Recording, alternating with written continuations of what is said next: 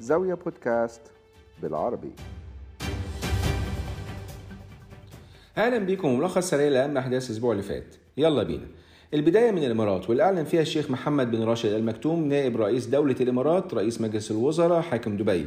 أعلن يوم الحد اللي فات وثيقة مبادئ الخمسين اللي بتحدد المسار الاستراتيجي للدولة في دوراتها التنموية الجاية في المجالات السياسية والاقتصادية والتنموية الداخلية. حكومة الإمارات أطلقت يوم الحد الحزمة الأولى من المبادرات والمشاريع الاستراتيجية ضمن مشاريع الخمسين. بتشمل إيه؟ بتشمل 5 مليار درهم لدعم المشاريع المقدمة للمواطنين في قطاعات جديدة محورية. وبتشمل برضه برنامج القيمة الوطنية المضافة اللي هيتم من خلاله توجيه 42% من مشتريات الجهات الاتحادية والشركات الوطنية الكبرى لشراء المنتجات والخدمات الوطنية. وده المفروض يساهم في رفع المشتريات من 33 ل 55 مليار درهم خلال أربع سنوات. وبتشمل كمان مشروع تيك درايف اللي هيخصص 5 مليار درهم لدعم القطاع الصناعي لتحول نحو الثورة الصناعية خلال الخمس سنوات الجاية.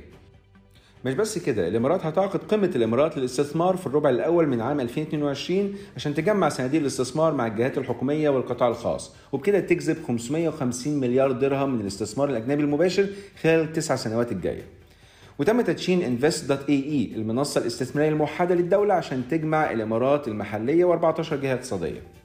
مشاريع الخمسين فيها برضو مشروع 10 في 10 وهو البرنامج الاقتصادي لتنمية صادرات الدولة. بيستهدف 10 أسواق عالمية بمعدل سنوي 10% في الصادرات ليهم. وكمان في مشروع 100 مبرمج كل يوم واللي هيضيف 3000 مبرمج كل شهر للقوى العاملة وغيرها من البرامج والمشاريع التانية. على جانب تاني شركة بترول أبو ظبي الوطنية المعروفة باسم أدنوك والمملوكة لحكومة أبو ظبي.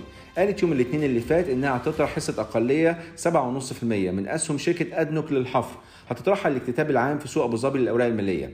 على أساس إن يكون سعر الاكتتاب يعلن عنه يوم 13 سبتمبر والإدراج في سوق أبو ظبي للاوراق المالية يكون يوم 3 أكتوبر. شركة أدنوك للحفر تعتبر أكبر شركة حفر وطنية في الشرق الأوسط من حيث حجم الأسطول وعدد الحفارات. عندها حوالي 96 حفارة برية وبحرية وحفارات مخصصة للجزر الاصطناعية. سنة 2018 أدنوك للحفر كانت دخلت في شراكة استراتيجية مع بيكر هيوز عشان تبقى أول شركة وطنية في المنطقة بتقدم خدمات متكاملة للحفر وتهيئة الآبار ومجموعة متكاملة من خدمات الحفر والحفارات. حصة بيكر هيوز في أدنوك للحفر هتفضل زي ما هي 5%. وفي طرح كمان ممكن يشوفه أبو سوق أبو ظبي للأوراق المالية قبل نهاية السنة وهو شركة مواني أبو ظبي حسب ما قالت شركة القبضة المملوكة لحكومة أبو ظبي. وفي نفس الوقت الإمارات بتستعد لبدء فعاليات إكسبو 2020 آه عادي 2020 زي ما الأولمبياد بتاعه طوكيو 2020 اتعملت في 2021 وكل ده طبعا عشان كورونا الإمارات بتتوقع مشاركة 191 دولة وتحقيق 122 مليار درهم مع استقبال 25 مليون زائر في لبنان لا زال الوضع سيء وإن كانت سوريا وافقت بعد جلسة مباحثات سوريه لبنانيه في دمشق وافقت على طلب لبنان المساعدة عشان تمرر الغاز المصري والكهرباء الأردنية من خلال الأراضي السورية للبنان.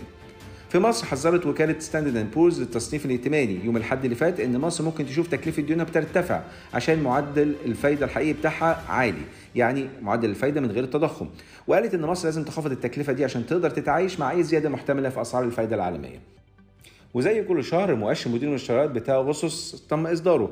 المؤشر كان بيشير لتراجع نمو القطاع الخاص غير النفطي في الإمارات والسعودية وإن كانوا لسه في منطقة النمو اللي هي فوق ال 50 ولكن في مصر ارتفع المؤشر وإن كان لسه في منطقة الانكماش اللي هي تحت ال 50 وفي تونس مجموعة السبع دول ناشدت الرئيس التونسي إن يسرع في تعيين رئيس جديد للحكومة والرجوع للنظام الدستوري عشان يكون في حكومة تقدر تعالج الأزمات اللي بتواجهها تونس على الصعيد الاقتصادي والصحي. السياسة فعلا ممكن تأثر على الاقتصاد، شفنا الجزائر قررت إنها ما تجددش عقد خط أنابيب الغاز المغربي الأوروبي اللي بيمر من خلال الأراضي المغربية علشان يمد أوروبا بالغاز، وإن كان الجزائر عندها خط تاني مباشر مع أوروبا اسمه مدغاز بيربط مدينة بني صافي الجزائرية ومدينة الميرية الأسبانية. شفنا برضو إزاي أسعار الالومنيوم ارتفعت بصورة كبيرة لأعلى مستوى ليها من 10 سنين بعد الانقلاب العسكري في غينيا يوم الأحد اللي فات عشان مخاوف من احتمال تعطل إمدادات مادة البوكسيت اللي بتستخدم في تصنيع الالومنا اللي بدورها بتستخدم في تصنيع الالومنيوم. طب إيه أهمية غينيا؟